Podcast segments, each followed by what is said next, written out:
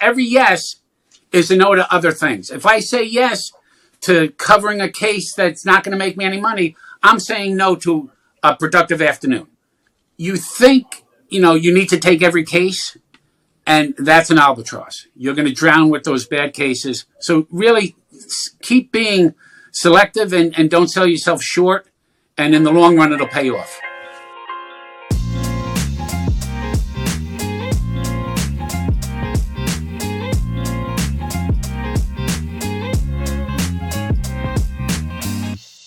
Hey everyone, welcome back to Answering Legal's Everything Except the Law podcast. I am your host, Nick Werker. If this is your first time tuning in, this is the podcast where we share expert advice on all the parts of running a law firm that attorneys weren't exactly trained for back in law school. Now, today on the show, I am joined by Paul Campson, managing partner at the firm Campson and Campson.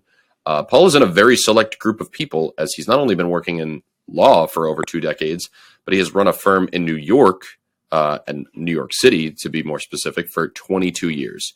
So, needless to say, he has seen a lot over the years and has a ton of wisdom to share. And we are thrilled to have him on the show today. Paul, thank you so much for being here.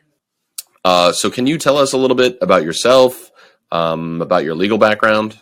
Sure. So, uh, I've been a practicing attorney for 32 years.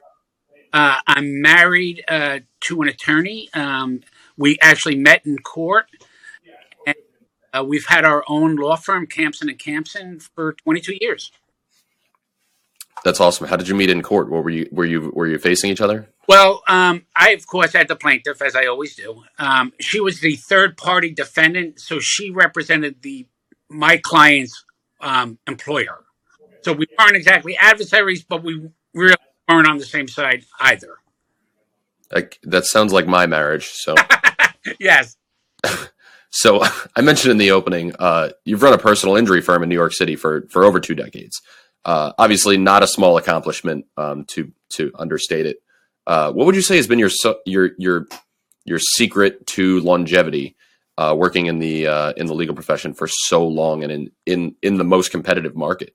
Sure. Um, well, it really is. There's a um, there are so many really good uh, lawyers I think the in in in, New York, uh, I think the key is to be able to adapt and uh, roll with the uh, with the with the punches, uh, and try to see what's coming down the pike. You know, uh, the COVID litiga- litigation was crazy. Uh, asbestos was crazy. Currently, now there's a lot of um, mold infestation and toxic torts. That's that's a hot area. Um, so uh, you just got to keep your uh, eye open to what's coming down the pike, and make sure you're poised to uh, to capitalize on it. So the legal world obviously has gone through a lot of changes in recent years, yes. um, and so I, I know that you stay current. But what does staying current mean to you, and and what have you done during this time? Has your have you noticed that your firm has had to evolve? Or adapt to any new working habits? Yes. So, I mean, to be successful in, in, the law business in New York City, which is cutthroat, and but really any business, I think you have to be proactive. You have to continue to educate yourself and um, your potential clients. Um, so there's a lot uh, to, you know, reading all the local newspapers, watching the podcasts, watching the um, you know, uh, TV shows, the local news. Uh, you know, there's something always happening, and uh, it's happening to everybody in the city at the same time. So, and this this is pretty apparent for me too, because um, like if I'm talking to a lawyer who's interested in my service, I have to know about all the different technologies that they use. So I have to really keep up on things. Um, something came across my desk today, and they were somebody asked me, um, "Oh, can we use this platform to?" Uh, we're working on new features, so everything is in alpha, and can we integrate with this? And I'm like, "Yeah, we can, but that's a competitor, so we don't really want to." yeah, yeah, yeah. Um, you know, and uh, so I'm curious because it's been it, it, obviously New York is a, is I don't want to say things are scarce, but it's very fast paced. So in order to land a client, you have to move faster. So have you had to adopt any new technology or or automate anything inside of your practice in order to stay yeah current? a great question nick so um, even before covid we were um, completely paperless. We had everything scanned and cloud based and everything. Really, the last piece of the puzzle for us was making sure that we were contacting potential clients uh, in real time. Because what happens is they'll see a commercial, they'll see uh, uh, uh, hear a radio ad, a Facebook ad, whatever it may be. They'll call the number, and if you're not right there at that time, they're gone. They're on to the next attorney because the, the, the, there's a lot of people out there.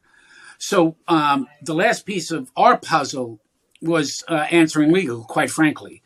You know, to have the ability to be texted, called, and emailed when a new client is on the phone is is a game changer. Um, because even if I'm not available, uh, my wife Dawn will pick it up. A staff member will pick it up. This client is uh, while they're on the phone, they're being attended to, and, and it's crucial. And everything is so fast paced, and we think like, oh, New York is so fast paced, but it really is everywhere. Um, like, uh, and and I talk about like process all the time, how you have to answer the phone, and how this intake has to go this way. I've been talking about it for so long, but I've never uh, personally been in a situation where I needed to hire a lawyer until uh, last week. I got uh, finally I got my first speeding ticket. I'm not happy about it. I'm not proud. My wife is very very angry because I was going very fast. Don't do that. Uh, and I have we know this lawyer uh, for decades. Uh, he uses the service. He's got all this set up. So I call him up. I'm like, oh, so what do you want me to do? You want me to take a picture of the ticket and send it to you, and then you're going to send me a retainer, and then I fill out the retainer, and then you go to the court, and if you have to go back, it's going to cost me extra. He's like, oh yeah, you know my whole my whole spiel. I don't even have to tell you. We were dying. It was right, so fun. Yeah. Um, and uh, and he's one of those. He was he was slow to adapt. Even uh, like we've been friends with him for so long, and he was reluctant to use the service because he's I don't want to, you know, do business with a friend and this. So when you know, Joe, the producer, he he told me that you were coming on, I was I was very excited because I would like to hear from somebody who has really used all of the tools at their disposal. Yes. Um, and, I know that. So I'm curious to see what you think of this because this topic of remote work in the legal world um, has become so divisive. Yes. Um, so there are there are a ton of firms, and I'm sure you know a lot of them who are. I let all my employees work from home. Yep. Uh, they're great, they're productive, and then there's the others who are. I can't trust my employees to work from home. Uh, how do I know that they're working? Uh, it's going to lead to a decrease in productivity, and uh, it's going to affect my bottom line. What are what are your feelings about working remotely? So we're we're big proponents of working remotely. Um, we have no employees. We have virtual assistants everybody's a 1099. There's, you know, we, we have physical office space. In fact, we have two in Midtown and up in uh, White Plains. But um, I 90% of the time I'm working from my home office. I, I do meet clients in the office. But listen, if you can't trust your, your employees to, to do the, the work, you need to get new employees, you know, and maybe figure out your hiring process you know, wh- why'd you hire them or, or, what have you. Having them in the office is no guarantee of productivity. It, it's really not. And, and what COVID has taught us is, you know, let people work on their own time frame at their own pace. You know, um, one of the uh, virtual assistants we have is a, a stay at home mom with a young baby. You know, her, she's more productive at, you know, one o'clock in the morning when, when the baby's up you know, and, and during the day, you know, she may be at the park or at the, the, school. That's fine as long as the work gets done, who cares, right? And and I think um, people are, should be learning that lesson. If they're not, then it's going to pass them by. I I like your point, and uh, so that's I see remote work as um, if you can't if you're not getting the productivity that you want, it falls on management. It doesn't necessarily fall on the employee 100%. because you have to be in communication to let the employee know what what's expected of them and if they're falling sh- i mean whose fault is it? I, I don't i don't see it as any other thing. I do like the idea so i have um uh, a team that does the development and they work at night. I love it because i get to come in in the morning and there's a ton of work that got yes. done and then I can like I can keep going. I don't have to you know be in communication. It's just they do it at night. I come in. I it's to me it's the best thing yes. in the world. Um, Uh, but you mentioned before that you use our company, Yes. Answering Legal, which obviously I think is uh, like the best thing in the world and makes me and I happy. agree. Um, so I, I want to talk a, a little bit about our relationship. Um, your firm, Answering Legal. Um, can you tell us why your firm made the decision to not only reach out to an answering service, but what, what the what the process of getting started with us was Sure. like? So you know, we had toyed with answering services, and there there are a bunch out there, like like lawyers, you know, and they all have some some good features and and so forth. But um, we realized it was time to to in, in order to really increase the productivity and to scale, we needed um, a company like Answering Legal. The onboarding was super simple. The I forget with uh, the first 30 days when we're trying to figure out what the price point is and so forth. That was 100% transparent. You know, we got a phone call. We went through the numbers. Everything was, you know, no surprises because nobody likes surprises. And um, th- there have been times when I've been in California and, you know, um, three hours behind uh, New York and called up at three o'clock in the morning just for kicks my my office and there it is their answer you know so i mean we, we you know we've put you to the test and and and it's never had we've never had a drop call and uh, just recently we're in the process of integrating answering legal with our case management software which i think is going to be really really terrific Uh, I'm so glad to hear that um, because the team has worked really hard on getting the integration set up. So it's very cool to hear that you're using that. That was an alpha for a little bit. We will be right back after this short ad. when a client calls, they're really looking for immediate service. Because we have Answering Legal, we're able to see every client message and we're able to contact our clients immediately. My name is Margot Gaines, and I'm a partner at Gaines and Musico. We started using Answering Legal because we were unable to answer all of our phone calls. Answering Legal has allowed my firm to get hired on numerous clients that we never would have. We get messages throughout the night and on the weekends. Sometimes we're in court or we're dealing with other clients. And because of Answering Legal, my partner and I are able to address any client concerns or any new clients immediately, and it's really increased our business. Answering Legal has allowed us to service our clients in a way that their needs are met and their phone calls are answered, and we're able to spend more time doing the things that are necessary for our clients. To me, I- I'm a big proponent of people first.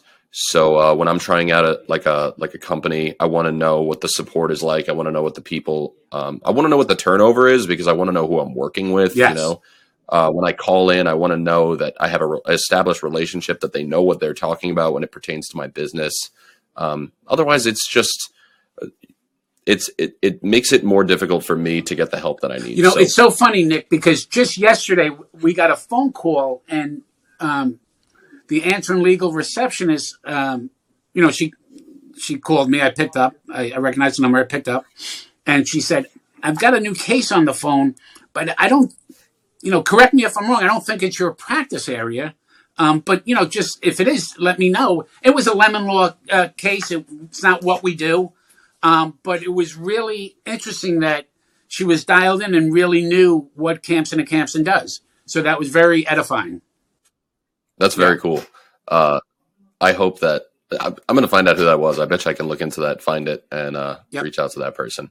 So I want to ask you because I think I, I have trouble with this too. Is um, I'm a big in-house guy. Whenever there's a problem, I want to learn how to solve it. Um, like I, I was going to coding boot camp Yep. at night because I wanted to learn how to like code my website because I'm crazy and I, I want to personally I, I really am I'm a control Yep, freak. yep. Um, so something like especially for a law firm because the lifeblood of your firm is the phone. Sure. Um, so, like handing off that that phone call to an outside service is like, I don't know. It's it's to me it's like a leap of faith, and so I, I don't take that lightly. I, I I understand, but I'm sure that a lot of lawyers out there feel hesitant to sort of outsource this this process.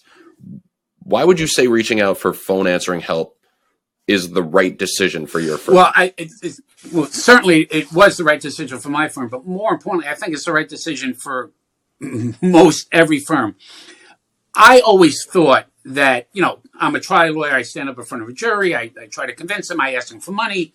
Right? I think you know uh, you have a certain way. You're personable. Whatever. You're a people person. Whatever that may be.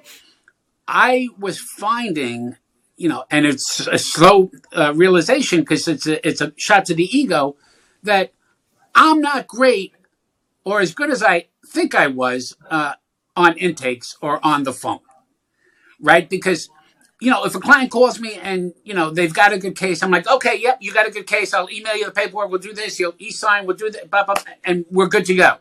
Um, they want much more, you know, um, and that's not my wheelhouse. Is not what I do. It's your wheelhouse, and it's what you do.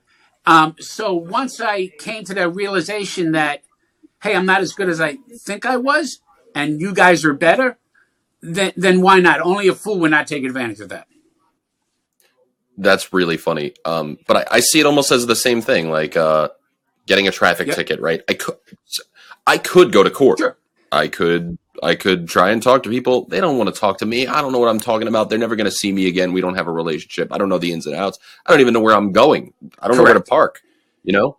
Uh, so it's like let the experts handle it. Why would I not call somebody who's practiced in that field and allow them to handle it. I, so I like that that metaphor that it's like I think I'm really good, but maybe I'm right. not. And, I think I'm a smart guy. I can go talk sure. to. but also, is it the optimum use of your time, right? I, I right. mean, if if COVID taught us anything, and even before then, it's you know, it's it's time management, it's optimization of your time. I, I I'm not sure. I think it was Naval Ravikant who said, figure out what your average what you're worth per hour, what you would bill per hour, and let's just say it's a hundred bucks, just to make up a number.